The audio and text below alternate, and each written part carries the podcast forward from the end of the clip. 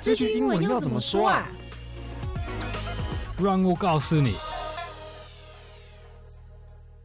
What's up, yo？欢迎收听这句英文怎么说的英文锦驾鹤，我是 Mike。我是芭比，我是 Alex，嗨，我们这一集是英文锦驾鹤第七集，对，对，也默默的做到第七集了。那也跟如果还不认识英文锦驾鹤这个系列的朋友，也大概解说一下为什么会有这个子系列的诞生。因为我们我们希望就是学英文不是只有呃，比如说我们去学句子啊、单字，而是说我们可以去了解更多跟英文相关的经验。那透过我们邀请到不同的人去分享他的经验，你在听完之后，你可以去更了解说，呃，你原本想去做的事情是真的是像你想要的那个样子，还是其实你听完就觉得，诶，好像不是我想要的。那我们这个经验就可以真的在生活中帮助到你。那我们这一次邀请到的来宾，之前前两集差不多。对，前两嗯集我们有邀请到，就是那个我们的 Alex 老师，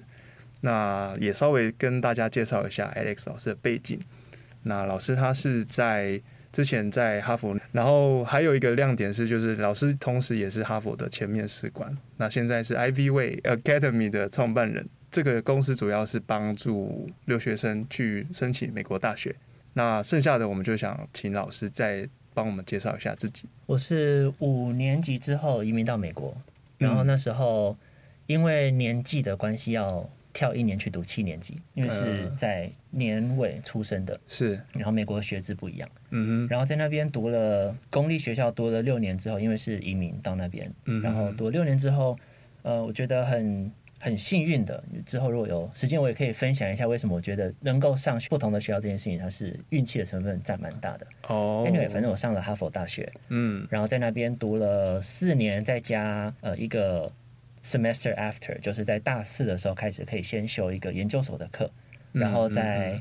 额外的一个学期就可以毕业这样子。嗯然后上这四年半的课结束之后，在那个过程，我还有当学校的一堂 computer science，呃，就是资工的 CS 课嗯对 CS 的课的一个一个助教。嗯，然后这是一堂蛮有名的课，叫 CS fifty CS 啊， 50。这一堂超有名，嗯超级有名，现在有线上的版本，对，还有现场，而且好像还有翻成不同的嗯对对对对语言的版本。对我是那堂课之前的助教，当了三年还是四年。哦，然后后来在大学的时候，那时候有在研究未来我要做什么东西，嗯然后读嗯嗯 computer science，、嗯或者是以一个经济学的复修的学生，嗯或者是就是单纯以一个哈佛的学生毕业之后，我在想未来的出路，是，然后想过不同的出路，包含走科技业、走金融业、走顾问嗯，等等，嗯，然后也有想过需不需要变成一个传统的学生去读可能法学院或者是医学院。嗯嗯哦医生或律师。嗯嗯嗯，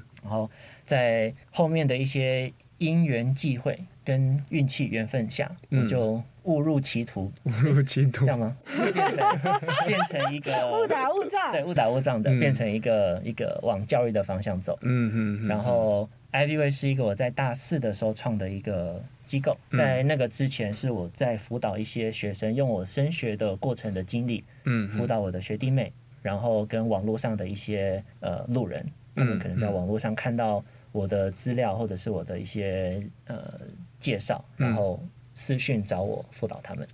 那到后来，我觉得这个东西它有它的意义在，而且我觉得那个时候我找不到我想要的工作，嗯然后用一个暑假去当做一个很疯狂的一个 project，嗯去试试看我能不能做出一个补习班、一个暑期课程。我觉得它是一个一生难难得的经验，所以我去试着做这件事情，然后最后做的很成功，所以它就变成一个我后来的一个事业。嗯哇，真的是很酷厉害，真的超酷对对对，真的很酷。那我们在进入那个正式的主题之前，我会先大概跟大家讲一下，就是我们大概会想问的问题，那也让大家了解。那这一次的访问，我们预计应该还是会拆成上下两集。那上集呢，就是我们现在这一集会比较针对是一些老师个人，就是他为什么想去念哈佛啊，那做了什么样准备，或者是在哈佛的生活是长什么样子，比较偏是大家对于留学的一些想象或是迷失的一些破解。那下集呢，我们会比较偏向务实的，就是真的在那边，比如说呃，要存多少钱才能出国，学费是不是很贵，或者是哪一个阶段去留学会比较好？那英文程度要怎么样？这部分我们会留到下一集去做解答。那我们就请我们的芭比来问一下老师他，我们有想要了解的问题有哪一些？好，那我们上下集都会是跟老师出国留学的经验是有关系的。那我们就先从老师的个人的从小到大的故事开始，跟老师请问，想知道老师是小时候就去美国念书了嘛？那在一开始啊，你在适应环境会觉得很难吗？不管是呃语言上学一个新的语言，或者是在生活上的各种文化习惯，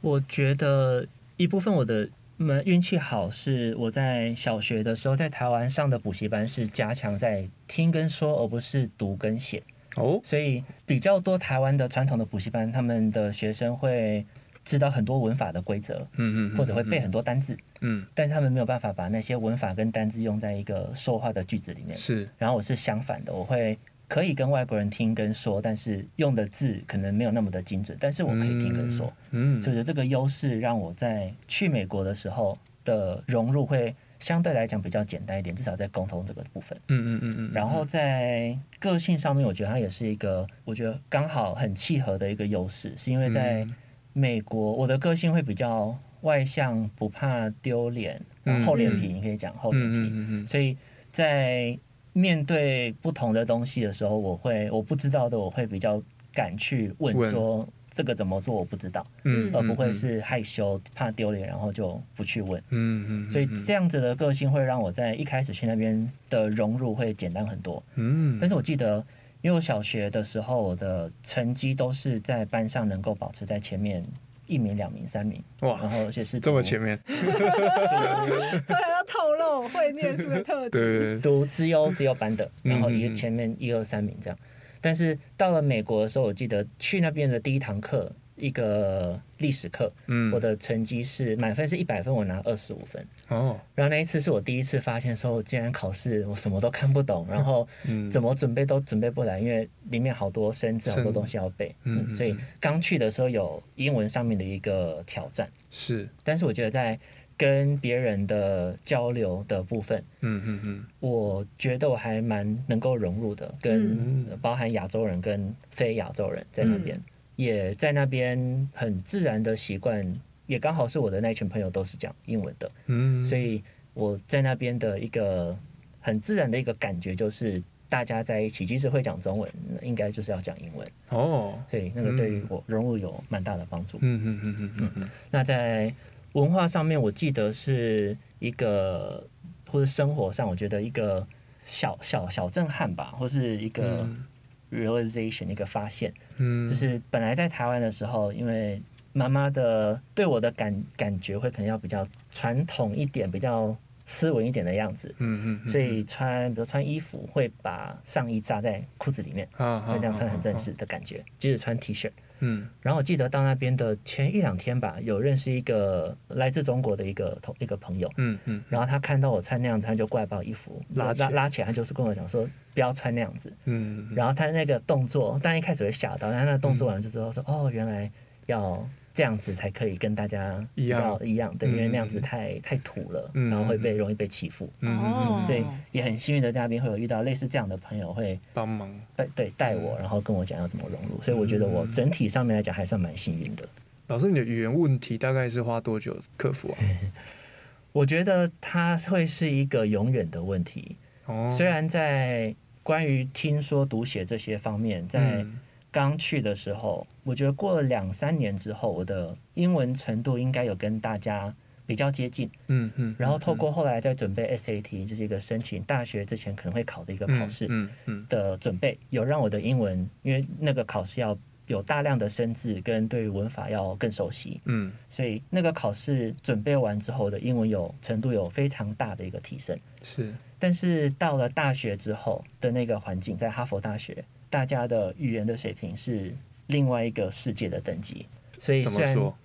嗯，就我觉得一部分是因为我读的高中是一个算是比较一般的公立高中，嗯就是大家只要在那学区里面的人都可以来上课，嗯，所以我的英文的在那个环境的好，可能像是在台湾吧，如果说在一个一般的高中里面的数学好、呃国文好、英文好，嗯，跟在台大里面的同学的是国文好、数学好，它是不同的等。懂所以在哈佛那边，我就到了哈佛大学的时候，发现说哇，原来大家的文笔是这么的好，原来这个叫做会写文章。嗯懂，然后一篇十页的英文的报告，他可以在两天、三天之内写出来，还拿到 A 减，嗯而且在抱怨说为什么老师只有给他 A 减，因为他以前都是拿到 A 的。哦，然后我在很庆幸我自己能够拿到 B 减，因为 我觉得好难。然后考前呃交报告之前，有可能要好几天晚上是睡个两三个小时的，因为哦，哦但是不是少睡就写得出来。嗯，因为嗯就发现说一部分是自己的英文能力不足，所以怎么挤怎么挤都还是差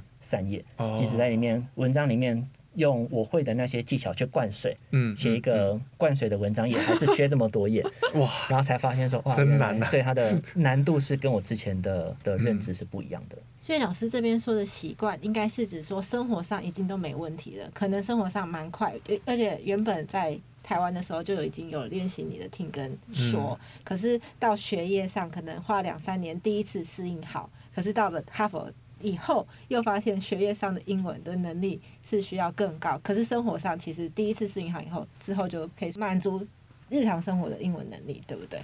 对，其实日常如果讲日常生活是跟朋友之间的沟通的话，嗯，那因为我觉得去那边，即使用很破的英文去跟同学沟通，也都是可以你可以把它叫做是没有问题，嗯，只是会觉得可能会觉得像是一个外来人跟本土的人的差别这样。哦懂懂懂懂懂懂懂，那另外一个我觉得差别就是在准备 SAT 考试的时候，那时候要背很多生字，嗯然后在那个时候背这些生字，会觉得这些生字很难，没有用过，嗯然后也觉得以后不会用的。对。但是在背完这些生字之后，到了大学，嗯我会发现说这些生字是一些比较有教育的人嗯，有受过好的教育的人会自然而然用的一些词，包含说出来的时候吗，对，包含说出来的时候，哦，所以我觉得那可能会像是在台湾，有可能像是用成语吧，或者是在嗯有些地方的用词会比较比较精准一点嗯嗯嗯嗯嗯嗯的、的一个差别，就是你跟人家沟通的时候，你会觉得说，哇，他好像程对程度不好的人来讲，会觉得他哇，他好像好有内涵。他们内涵的人大家在一起用那些词，我觉得就是很自然的，会、嗯你你不会觉得他刻意的在装聪明，在装有学问，因为嗯因为他就是真的就是那样的，对，嗯嗯嗯，所以到那边会有这样子的一个发现说，哦，原来这些东西是很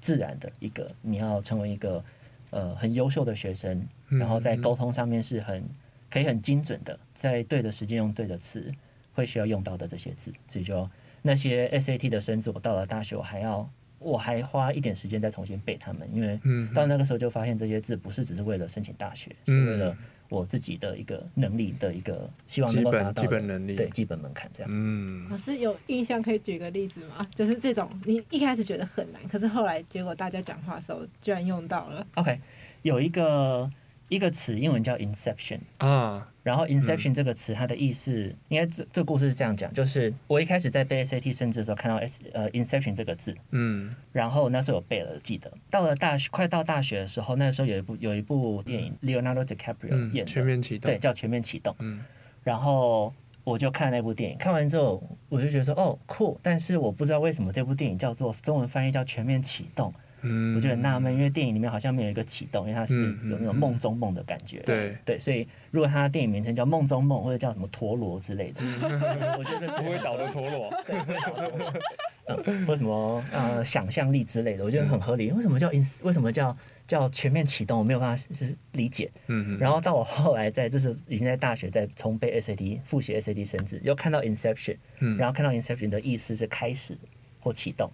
然后才想到说哦原来因为英文的那个电影的名称叫 Inception，、嗯然后 Inception 的中文的意思叫做开始或启动，所以它电影的中文的名称就很就是取叫全面启动就很有很有道理。虽然我不知道英文为什么叫 Inception，、嗯嗯嗯然后这个 Inception 就那时候是电影当中会就看到的一个电影的标题，嗯那在后来在更多读一些日常的英文的东西的时候，inception 它会 inception 它会出现在像是一个句子，它如果在说自从一个公司的呃这个公司自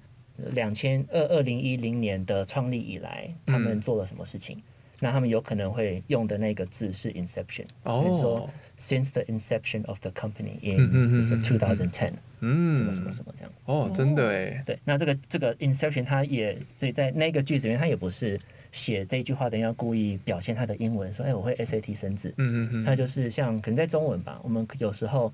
可以用一个公司的创立自哪一年创立以来，嗯那有可能有其他的相同的同义词嗯，可以去表达这件事情。烂 伤，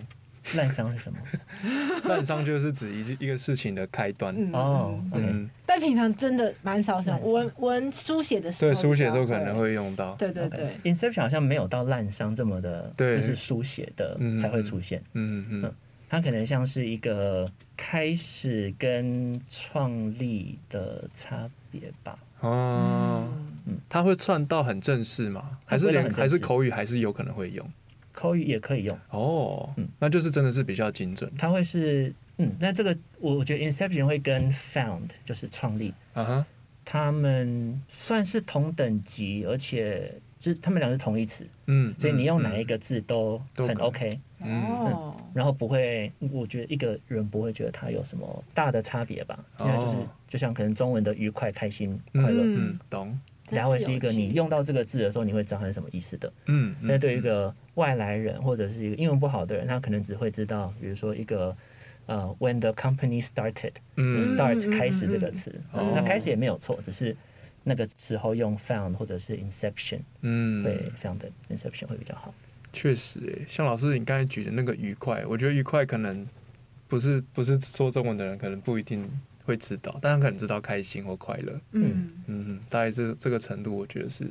蛮接近的哈。嗯。那老师，我再继续请问喽，嗯就是时间往后走，老师一下就到了要申请大学的年纪了。那那时候为什么老师会想要申请哈佛大学？然后在想要进哈佛大学以前，老师有做哪些事情来准备？其实在，我记得在五年级移民到美国的时候，那时候在一个跟台湾的同学的一个 farewell party 嗯，告别吧告，别派对，对对嗯对，他回回去台湾吗？还呃，是没有，我我在台湾，然后要去美哦国，哦哦哦，所以班上的同学帮我办这个这个哇，派真派对真。棒哎！然后那一次的派对，有跟一个同学讲到说，我们以后在哈佛见还是在 MIT 见，好像是哇嗯哈佛见。然后但那一次就只是随口说说，然后因为那个同、那个学生一般在我们班上的考试也会是前几名这样，所以我们就嗯嗯那时候这样讲。但是这件事情我到后来都忘记了这件事。嗯然后到美国的时候，我觉得我的人生的目标就是想要去 MIT，一嗯，部分那个是我很很欣赏的一个表哥读的学校。哦然后另外，我觉得我在高中的过程当中，我对理工比较感兴趣，嗯跟觉得能力比较好，至少跟比较不擅长的文科或者比英起文来来讲，对。嗯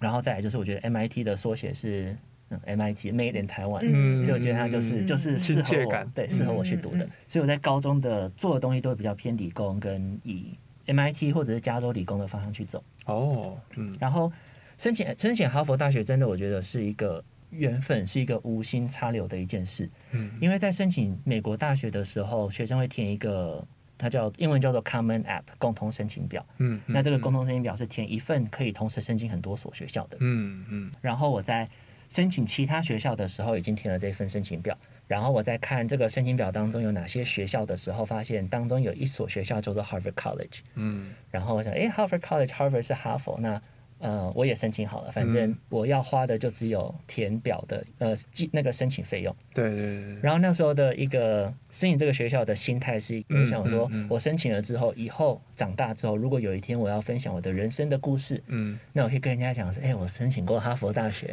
这样听起来好像很聪 明。那我可以把我的名字跟哈佛大学放同一个句子，这样。嗯嗯，我当时的心态完全是只有这样。嗯结果在申请所有的学校当中，哈佛大学的申请表是我花最少时间的。嗯我基本上就是把那个申请表要的申请其他学校的东西，再做一个 copy，嗯然后就寄给哈佛大学，然后我就去忙我的 MIT 的，忙我的加州理工的大的申请表。嗯嗯，然后另外一个我想去读的学校是康奈尔大学，因为我想读他们的饭店管理，哦那边有我另外一个我觉得我很欣赏的学长，嗯跟我去那边参观过，我觉得那边学校环境不错。嗯，嗯就我刚刚讲的这三这三所学校都没有上，然后我就上了哈佛大学，所以它不是我本来预期要上的学校哦嗯的任何学校。嗯，我那时候本来申请呃申请的结果出来之后，甚至我上的有一个很很瞎的一个故事，就是那时候我在看我的其他学校，嗯然后我回家的时候知道我上了哥伦比亚大学跟纽约大学，嗯，然后第三个我知道的是我被康奈尔大学拒绝了。哦，然后因为那个是我当时 M 在知道 MIT 跟加州理工没有上之后，我的最高第三的志愿对，就是当时剩下的最高的第一志愿。嗯然后在知道 Cornell 没有上之后，我就觉得心情很不好。然后后来收到一封信，是来自 Harvard College 的。然后呃，长话短说啊，就是我看了那一封信里面，他没有 congratulations，他没有嗯 accepted，、没有 welcome，、哦没有这些我认为该进的词。嗯然后另外他也没有讲 rejected 拒绝，嗯也没有说 sorry，、所以我就那封信我看了很久，我看不懂他在讲什么。嗯，不知道到底有没有对，上，这我英文有多差。嗯然 后那封信看了，我盯着他看了十分钟之后，我跟我我觉得好像上了，我跟我妈说：“哎、妈，我好像上了哈佛大学。”嗯，然后我爸妈也觉得很惊讶。那我说：“但是这封信我看不懂。”嗯但是因为我的英文比他们好，所以我看不懂，他们更看不懂。嗯然后盯着他很久一段时间，觉得好像是上了之后，下一个疑问就是：哎，不对啊，Harvard 大哈佛大学不是叫 Harvard University 吗？嗯，那 Harvard College 是什么东西？所以我就上网还 Google 了一下，说哈 Harvard College 到底是什么？然后 Google 完才知道说，哦，原来它就是哈佛大学里面的一个学院，它嗯叫做哈佛学院，哈佛大学。嗯但是如果你是高中要升大学的学生，你才会去读 Harvard College，你不会去读哈佛大学的医学院、法学院、商学院，那些是给研究所的学生读的。哦嗯，，所以它有大学部跟研究所部，类似这种概嗯嗯念。嗯然后那个是他们的大学部，所嗯嗯以我录取的是他们的大学部。嗯，那我就哦，合理，也合理啊，对也合理，然后我才知道进哈佛大学的时候，我对哈佛大学是无感的，因为我觉得它在这个整个过程当中，它不是我想要去读的一个学校，所以我没有想过我进了之后要不要去读。嗯但是我隔天到学校问学校的那个顾问，我跟他讲我的进的学校，我跟他说我觉得应该是 MI 呃应该是哥伦比亚或者是 NYU，不然就是一个 Tufts 在也是在波士顿一个蛮不错的理工学院。嗯，我觉得应该这三所，我跟他说我觉得哈佛应该不会去读，嗯他就说，但是啊，他说哦，随便你啊，但是如果你最后选择不去读哈佛的话，那我要掐死你，因为机会太难得了，你竟然放弃这个机会。嗯，然后我后来去实际参观学校，跟一些呃新进的被录取的学生参观学校之后，才觉得说，哇，这个地方蛮不错的，嗯而且环境不错，然后新进的同学认识一些未来的朋友，觉得都不错。嗯然后上的课也觉得，就旁听一些课也觉得，嗯，这个地方是我想要接下来四年待的地方。然后到那个时候才真的想说，哎，好像我有可能会来哈佛大学。但在那之前就是一个很莫名其妙的嗯的情况。突然就中奖这种感觉真，的，真的嗯所以真的你刚刚问说，就是整该在高中做准备，其实我没有特别为学校、为这些名校，或是至少哈佛大学做准备。嗯那我觉得我的运气考考运申请运比较好的一部分是，我觉得我这些名校他们要的在学生的一些条件，不是嗯大家认为在表上要做到哪些活动，而是一个学生的实力跟他的个性跟人格特质。嗯那实力的部分，我在学校成绩确实算不错，虽然可嗯能跟很多上哈佛大学的学生比，还有差蛮大的一截。嗯那个性的部分，我没有特地去为了学校去做，但是一个名校要的学生的个性有包含比较主动，嗯然后个性比较外向，然后会是发现问题想要去解决问题的，不会是发现问题去抱怨的，嗯会是进了一个社团的时候想要去多做一点事情的，嗯想要当一个领导的人，嗯去能够帮社团做更多事，做得更好，或者是帮自己争取很多东西。嗯那这些个性跟东西是我在过去的高中那几年我都有做，所以这个个性会是被名校，像是哈佛大学录取，也会是一个蛮大的原因。嗯这个是很无心的去做了这些东西，让学校发现看看得到，是我的个性确实有那种像是名校的学生的个性这样子。嗯嗯，感觉会比较注重在人格特质这一块，老师，那我很好奇，在申请通知你录取的时候，他们会跟你说哦，因为什么什么原因，然后我们很欢迎你来读嘛？因为老师那时候想说，没有特别为了哈佛的申请做很详细的一个文件准备，只是把其他的一起再放上去，然后填好表格。所以他们有没有告诉你说，为什么他们觉得要录取你？他没有诶、欸他跟找工作，其实美国的申请学校跟全世界跟台湾找工作的那个流程很接近。嗯嗯然后你被一个公司录取，或是被一个公司拒绝，一般公司也不会跟你讲说，呃，因为什么什么什么而做这个决定，一般就是一个统一的信跟你说你被录取或被拒绝这样。嗯嗯所以我们不会真的知道说因为我的什么东西被拒绝。嗯然后学校在评估学生的方式，其实跟我觉得跟一个主管在评估一个呃 applicant 一个面试的人嗯的方式有点一样，就是他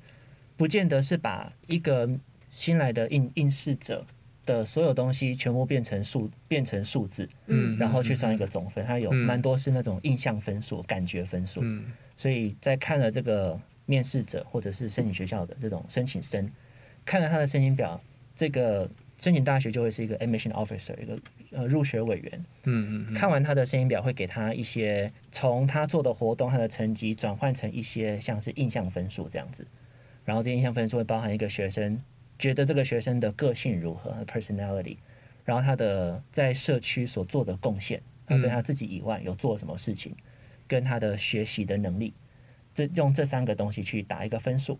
然后最后大家会聚在一起，用举手表决的方式、决定要不要录取学生。哦，嗯，所以它有很多的主观的成分在里面，嗯然后跟呃去评估，觉得这个学生有没有学校要的那个样子嗯，在里嗯面。嗯嗯那我们就继续哦嗯，进到哈佛以后的生活，就是跟老师原本想象中的是一样的吗？那大家会觉得，哦，名校的学生都超强，都是学霸，那实际上确实也是这样子吗？确实，而且是常人很难想象的厉害。嗯嗯，因为在高中，我的优势是我的数学。我在高中是我们学校的呃最后两年的数学队的队长，哦，然后我是纽约市的数学的代表队。哇，然后有的队员，然后有考一个 AMC 一个数学的，有点像奥数奥林匹亚数学竞赛嗯的那种数学比赛，我是全校第一名，嗯，所以我觉得我的数学能力会是我的一个武器。嗯然后到学校，不管我觉得到了大学之后，要不要主修数学系是我可以自己决定要不要做，而不是我有没有能力做。嗯但是我到了哈佛大学修第一堂数学课，我发现数学系是我做不了的事情。嗯，因为连文科的学生在上那，因为那堂是通识课，连文科的学生在上那堂通识课里面所的达到的表现，都比我一个在高中觉得数学是我强项的还来得好。嗯，然后那第一堂课我都觉得这么难了，那我就没有办法想象这堂这条路我要怎么继续走下嗯去。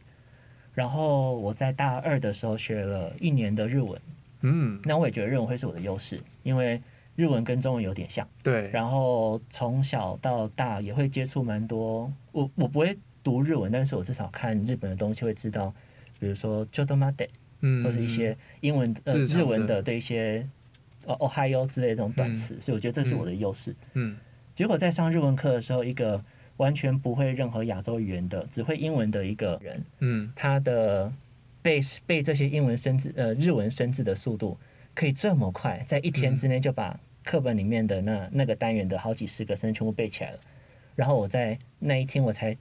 一半都背不了，嗯，然后我才发现说哇，原来聪明的人是这么的聪明，不管在背东西、在写东西、在理解东西上面都那么的厉害。嗯嗯嗯所以我觉得它有一点像是一个文化的冲击。嗯嗯到那边才发现说，我之前的认为的厉害是在这个小环境，是一个没有那么竞有竞争力的环境的厉害，但是到了一个大家都很厉害的一个场所去比的时候，才会发现自己的不足。这样，嗯嗯嗯，所以，嗯，我觉得跟我本来的期待就是大家都很厉害这件事情是存在的，只是跟我期待不同的是，没有想到大家的厉害就是嗯真正的厉害是那么厉害，嗯，厉害成这个样子，嗯，所怎以那么个调试啊？那时候，调试的话，我觉得一开始到大学的时候，有一个有一个词叫做 senior writers，呃，senior 是嗯一个这样十二年级，就是高三嗯的意思，然后 ides 就是一个证，所以呃，高三证的意思就是一个高三的学生上了知道未来要去读哪个大学了，会有一个松懈的一段时间，嗯然后那个松懈时间会延续到大学大一的时候。嗯所以大一的时候我成绩就没有特别好。然后那时候也是就文化冲击，再加上这个 senior writer 这件事情。嗯然后我到大二想要调试的时候，呃，我有一个学期花很多时间在读书，然后我放弃睡眠跟朋友，然后那个学期成绩比较好了，嗯但是呃，但是那个那个学期的的期末呢，我的室友在大学的一个一个研究所，呃，不，我室友在一个大学的他的那个实验室里面自杀，哦然后呃，那一件事情有让我去想，我觉得我的人生的重要性。嗯嗯然后呃，我那时候我就觉得我学业是我的，我在哈佛大学是一个我做不了像其他人那么好的一个东西，嗯，有点像比较认识自己。嗯然后到我在大一、大二、大三、大四，甚至到最后一个学期，每一个学期我都会被学校的我们宿舍主任叫去喝茶。嗯那个意思就是我的成绩不好，他想要去了解我的情况是什么。嗯然后啊、呃一开始我跟他讲说，我觉得我已经很学业很难，因为我我觉得呃大家都这么聪明，我没有没有办法达到大家那个那个标准，所以嗯我的成绩不好。然后到后面我给他的答案是，我觉得我要花所有的时间在学业上面，我可能是真的可以，嗯但是我已经花了我觉得我想要的量在学业是上面。嗯然后有其他对我来讲相同重要的，像是当 CS fifty 这堂 CS 课的助教，嗯，我觉得那个课对我来讲很重要。我觉得我的一些朋友很重要，所以我希我没有把成绩当做是我的人生的第一个首要重要的事情。嗯嗯，所以呃，我的成绩才会有 B，甚至有可能会有 C 这样子。然后那个主任也理解我的嗯后面做的想法，嗯，但是当然我也会想要能够把成绩用得更好一点，因为成绩不好这件事情，它或者也有可能我刚刚讲那个是一个借口吧，但是嗯嗯嗯成绩就我自己没有办法表现的那么好的一个借口。但是成绩不好这件事情确实会影响到最后找工作，嗯，然后呃，并不是大家的认为说，哦，你只要进哈佛大学，你有哈佛大学毕业证书，你就能够未来要找什么工作都可以。它并不是这样，因为大学的成绩在找工作上也会是多多少少有一点影响，嗯嗯嗯嗯，所以它会有一些成绩不好的后遗症，然后再加上因为大学真的太难了，所以在大学晚上睡个两，我刚刚讲到睡个两三个小时，然后可能白天再稍微午休个一两个小时。这样过一整年是很正常的事情，好，我觉得在想到就觉得很辛苦。大应该是大二过后吧，到大四毕业这段时间，包含暑假，包含寒嗯暑假，我睡觉没有超过六个小时一天，然后我就是都嗯都在念书，剩下时间都在念书。嗯，当然有念书，然后也会花一点时间在浪费时间上面，嗯嗯，上 YouTube 啊，跟玩游戏之类的，或者是做一些社团的活动，或是嗯就是、嗯就是浪费时间，这个会占一部分。嗯对，但是这些加起来睡觉时间可能就，尤其到后面，我记得大四应该是一天睡最多五个小时吧，大概三到五个小时，然后就一整年是这样子。所以那嗯，个好痛苦哦。这么这么熬，就是这样子去熬过，嗯，我觉得我的资质的不足，这样嗯嗯嗯嗯嗯，老师真是尽力了。对啊，真的真的是辛苦了。嗯，我光是听我就觉得哇，所以我会，就是我想要做教育的一个原因，是我想要让想要进名校的人知道，说名校不是一个，它是一个光环，没错，嗯，但它并不嗯是一个像买一个名牌包，你买了就可以让大家跟大家炫耀说你有多有钱，或者你的那个、嗯呃 class 有多高。嗯它是一个，就是你到里面做，你要做一个呃，那个过程是很痛苦跟辛苦的。嗯然后，如果一个小孩他有那个能力去面对这些挑战，然后这挑战是、对我当时来讲是前所未有的。嗯然后，对一个台湾的学生到美国去竞争名校去竞争，这个挑战一定会存在。那如果他本身具备有好的能力、跟资质、跟那样子的个性的话，那他可以去那边挑战，去受到那样的训练，我觉得很 OK。嗯然后对于他未来的一个 toughness、一个韧性，嗯嗯嗯，这字用的对很好。韧性、抗压性，我觉得都有很大的帮助。但是如果没有的话，那这个光环会是对学生来讲一个没有办法承受的一个过程，嗯那他可能会 break 一个人，嗯，啊，他可就能是会打打击把他的自信尊心心击会碎。嗯，对，很要可能会击碎一个人，嗯嗯而且甚至这个光环，我觉得会对一些人来讲，到那个时候会是一个负担，因嗯为就会会觉得好像在那边做不到他本来想要做的东西，会觉得很气馁、很失望，然后他没有达到那个高度，到毕业之后也可能没有办法继续的那一个光环，在嗯找工作上、在事业、在人生上面继续有这种全世界顶尖的这种等级，那我觉得不管是自己对自己的期待，或是自己觉得身边的人会对他有的期待，也包含爸爸妈妈身边的亲戚朋友等等嗯对自己的期待。那我觉得这个期待落空是蛮失望的，嗯也是我当时在大学有蛮常在回想，就是觉得我当时这个莫名其妙申请了哈佛大学，值不值得申请，值不值得去读？嗯我是不是走错路了？我是不是被一开始的这个光环迷住？迷糊？对，嗯然后最后选择一个不适合我的，然后我是不是应该要当时挑一个比较适合我的环境，然后在里面表现得好，嗯然后有在那个环境里面做一番成就，而不是在一个我没有办法胜任的环境里面去当一个有点像 nobody 这样。嗯嗯嗯嗯，老师后来有答案吗？你说，呃，要在哪边？自己这值不值得？我觉得对于一个走过来的人来讲，应该是会觉得值得的，嗯，但是你在那个过程你会觉得不值得，嗯然后会觉得很懊悔。嗯我常的给学生跟家长的比喻是，有点像是一个呃台湾的那个军军人的训练，特种部队还是谁，他们要毕业之前有那个天堂路要爬。哦，嗯两栖那两两栖栖那种的，嗯，蛙人，那我觉得那个过程就会很痛苦，然后你会觉得说身上受这些伤干嘛？嗯，然后嗯当时不要做不要做一个两栖的一个军人就好了。但是你爬完那个痛苦之后，你后面会觉得说呀，那个痛苦会让你变得比较坚强一嗯点。只是那个过程我会一直想，就是我需不需要做这件事情？然后我呃，我那有一个 YouTube 的影片是在讲说，我觉得。呃很多人会误解我，误解为说这个是我父母对我的期待，说嗯我在哈佛大学要表现好，但是一部分是这样，那你另外一部分就觉得说自己会觉得很丢脸，嗯你做到这样了，然后往回看，可能一些高中的同学、一些朋友，他们没有读哈佛大学，那毕业之后在高在大学也过得好好的，过得很开心，然后大学毕业之后也都做到很不错的未来跟事业，那我何必在大学那边痛，有有这些额外的痛苦？嗯，嗯然后得到一些不必要的眼光，就是觉得说哇，哈佛大学，那你应该毕业之后要有什么成名成就？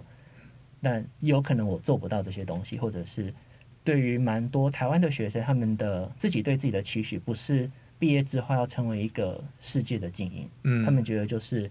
呃一个可能赚的钱还不错，嗯或者是一个还不错的公司嗯做其实就可以了。那对他们来确讲，实好像一个名校没有那个必要，它不应该是一个拿来炫耀的一个花瓶，它应该是一个，就是你达到那个成就，你想去做这件事情，那你就要有它该有的一个责任。我觉得这经验真的超超重要的，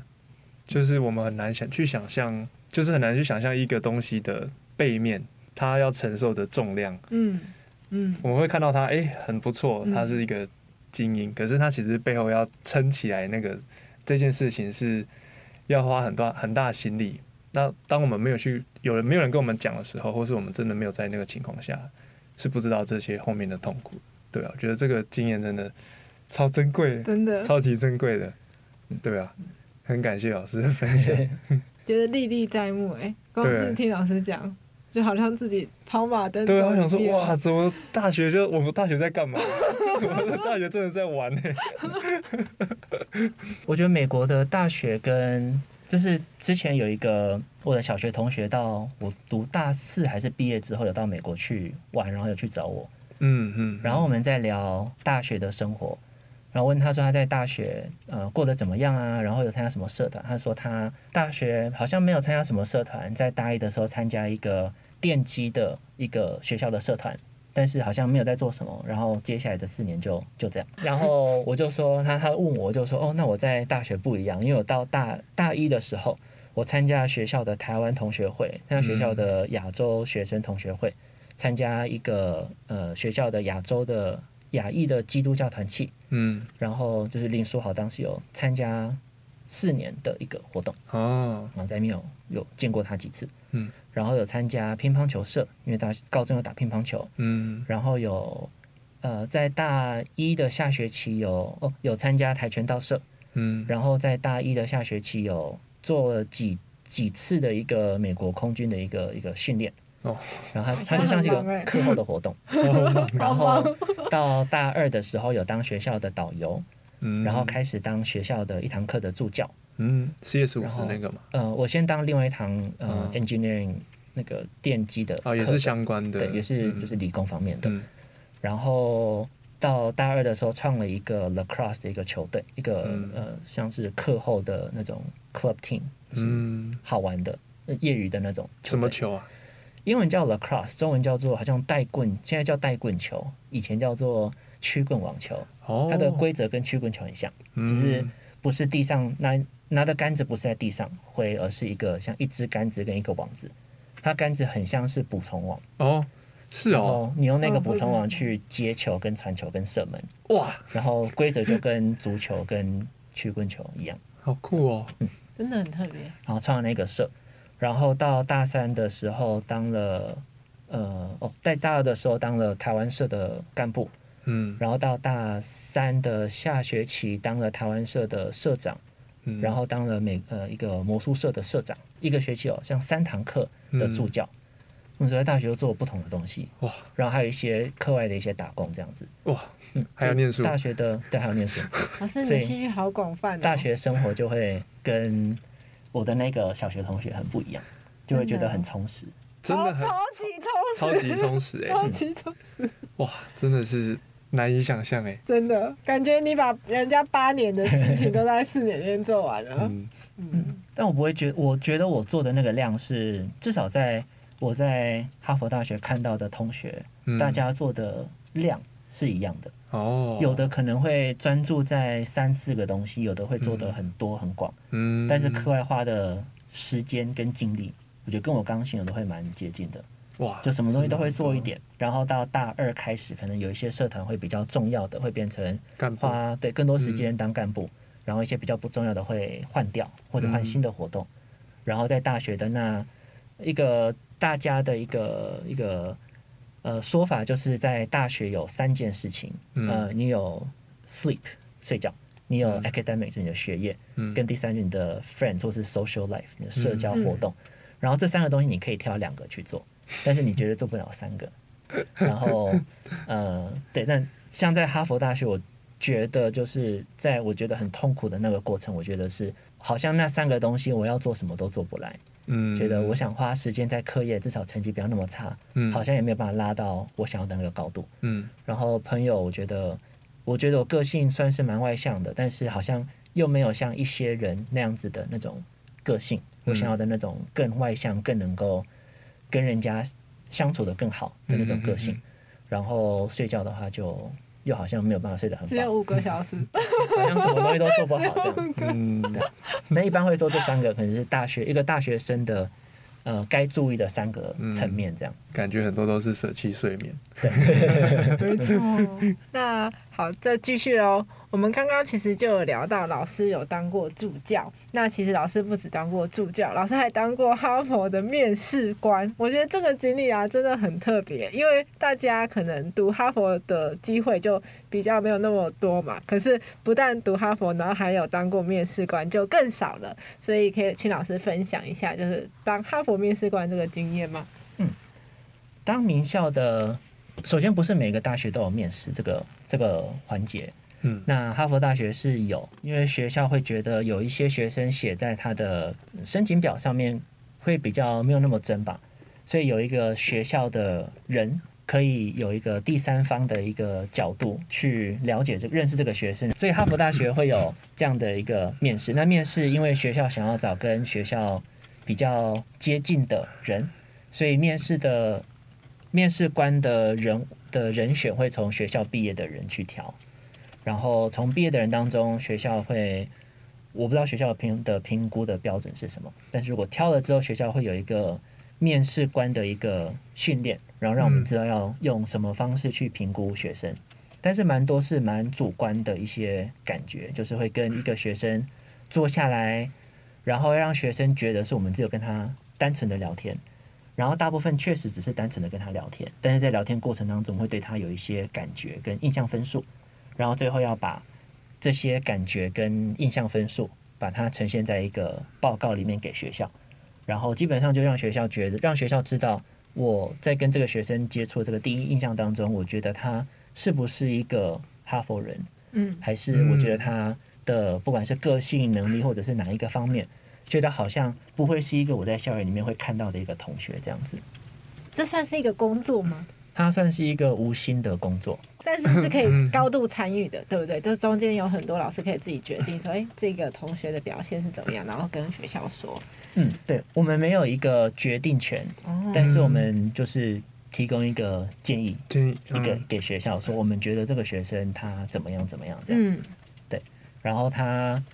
我觉得对于蛮多校友来讲，它是一个蛮有意义的一件事情，嗯因为会是这是我们可以回馈帮学校做的一点事情，嗯，然后也可以让学校有点像是帮学校把关，嗯进来的学生的品质是不是有嗯到达某一个程度这样，所以蛮多蛮多校友会愿意另外再花一点时间免费帮学校去做这件事情。嗯，真的很有意义。嗯那老师有印象深刻的经验吗？我记得我面试的第一个学生是一个美国土生土长，他应该是族裔，应该是韩国人。嗯，然后我们是约在一个他学校旁边的星巴克，然后他课后我们就会聊天，就是约他来，然后跟他面聊个大概一个小时。嗯嗯嗯然后我觉得我对他印象深刻，应该不是只是因为他是我第一个学生，而是他是我之后在面谈的学生当中，我觉得第一个，我觉得他的个性上面最成熟的。然后他是进来的时候，我们我跟他的沟通跟谈吐会像是平辈的感觉，嗯嗯，然后他可以进来的时候很轻松的，甚至在还大家还没有坐下来之前，能够很轻松的聊天开玩笑。但是一个一般的面试学生，面试的学生可能就是比较正式一点，然后会是比较被动的，在两个的沟通上面。嗯嗯嗯然后我们那时候有聊到他暑假在过去那个暑假在做的事情，然后他有讲到说他那一个暑假花几乎整个暑假的时间在俄罗斯去做一个文化的交流，然后我们就我就问他说，那他做这件事情的原因跟在那边做了什么？他就说他觉得他的他的兴趣是在美国跟俄罗斯。这两个国家，因为他对国际的关系跟国际的政治这件事情是非常感兴趣的。嗯然后他觉得美国跟俄罗斯是两个世界大国，也是能够呃影响全世界的呃过去、现在跟未来的两个主要国家。嗯嗯，所以他想要花，所以他花了过去的几年的时间学了自学俄文，然后想要那个暑假在那边去更深入的了解那边的文化。然后我们就聊到说选择的那个城市，然后他就他那时候就说他本来有机会是在俄罗斯的首都莫 Moscow 嗯，莫莫斯科莫斯科，莫斯科，然后他决定是不要在那边，而是在一个比较偏的一个很很偏的一个乡下。嗯然后我就问他说，为什么他要这样做决定？因为我在高大学有机会到日本做实习的时候，我是想要我是争取到在东京的，因为我觉得嗯能够在日本的首都，首都然后比较热闹的地方是我想要待的地方。然后他就说，他觉得，呃，他想要到那边的目的是想要比较深入的去了解那个环境跟那个文化。嗯，那选择一个比较偏的环境，呃，第一个对于语言上面来讲，它可以在一个大家都不会英文的环境，去真正的学习如何讲日呃俄文，嗯所以对于语言的帮助会比较大。然后第二个那边会是一个比较传统的当地的一个文化，嗯，所以那边可以看到比较真实的俄罗斯，而不是一个比较都市化、呃国际化的嗯一嗯个嗯首都的感觉。那他的这个经历就会让我觉得他对自己的本身的能力或者他未来的想法会比较比较深入一点，嗯不是像是一个。一般的，他像蛮多台湾的高中生，他们会到国外去做文化或者是义工的嗯这种活动，嗯但他们做的实际上的动机只是因为为了申请名校，嗯或者是因为爸爸妈妈帮他报名一个东西，他就去做。嗯那这样的学生就比较难对于他做的那个活动有个深入的一个讨论。那这个学生他能够很深入的去聊、去讲他的那个经历，而且是我们可能本来没有预期要讲这么久，但是我觉得这个主题蛮有意思的，所以我会想要跟他多聊一点这个故事。那在有这样的过程，在写报告给学校的时候，当然就比较正面一点，嗯，然后会跟学校讲说，我觉得这个学生很酷、很很厉害，他有自己的想法。然后我能够想象他是一个我在学校，甚至嗯我在学校我会想要从他身上中学习很多东西的一个人，不管是他的能力、他的观点，这些东西我都觉得我可以从他身上学到很多。那这个应该从结果论来讲，应该对于他最后被学校选有录取，应该是有蛮大的帮助吧。嗯，嗯，很棒。刚才我们还有聊到一个是学校怎么找，嗯，你说挑学生嘛，怎么招募学生的角度，就是可以再请 Ale- Alex 老师帮我们分享一下嘛？就是你会觉得像那个有点像是公司公司面试员工，嗯，这件事情，然后还有刚才有提到一个贡献这件事，contribution，因为我发现，在台湾，即使即使是台湾的传统的补习班里面的升学顾问、嗯大学顾问，他们蛮多人会认为说，学校在录取学生会有一个公式，有个黄金公式，嗯，然后一般会认为这个公式的前面几个最重要的就是 GPA，就是在校成绩跟某个考试，有可能是 SAT、ACT 申请大学的，或者是 GRE、GMAT 申请研究所这个这个分数。嗯嗯嗯然后其他东西是次要的这样。但是对于哈佛、MIT、普林斯顿、耶鲁、Stanford 这些，即使是州立的大学，像伯克莱大学，嗯他们这些成绩都很重要。但是学校在挑的一个挑人的角度，我觉得可以从我常会用公司的的当比喻，因为一个公司要挑最优秀的人才，嗯然后这个人才进来的目的就是帮公司赚大钱，帮公司变得更好。那学校在挑人，美国学校在挑人的方式跟观念一样，就是他们要进来找找进来这一个人，他可以数据很漂亮，但是我进来这个人，学校觉得他没有办法贡献，嗯没有办法做出一些东西的话，那学校就不会想要录取这样的人。所以怎么挑这个贡献，跟找工作一样，跟一个公司主管一样，公司主管会很主观的在审核完这个人之后，用他自己的感觉，觉得这个人他进来公司之后会不会有加分的贡献，还是真的是扣分的。嗯嗯嗯然后大学入学委员 （admission officer） 他们一样，就看完一个学生的申请表之后，会基本上就是想这个学生进来之后能够帮我们学校做什么东西。那这个做什么东西，它的范围很广，它有可能是学生在学校那四年有一些可能研究的贡献，或者是这个学像我我刚刚讲那个学生好了，他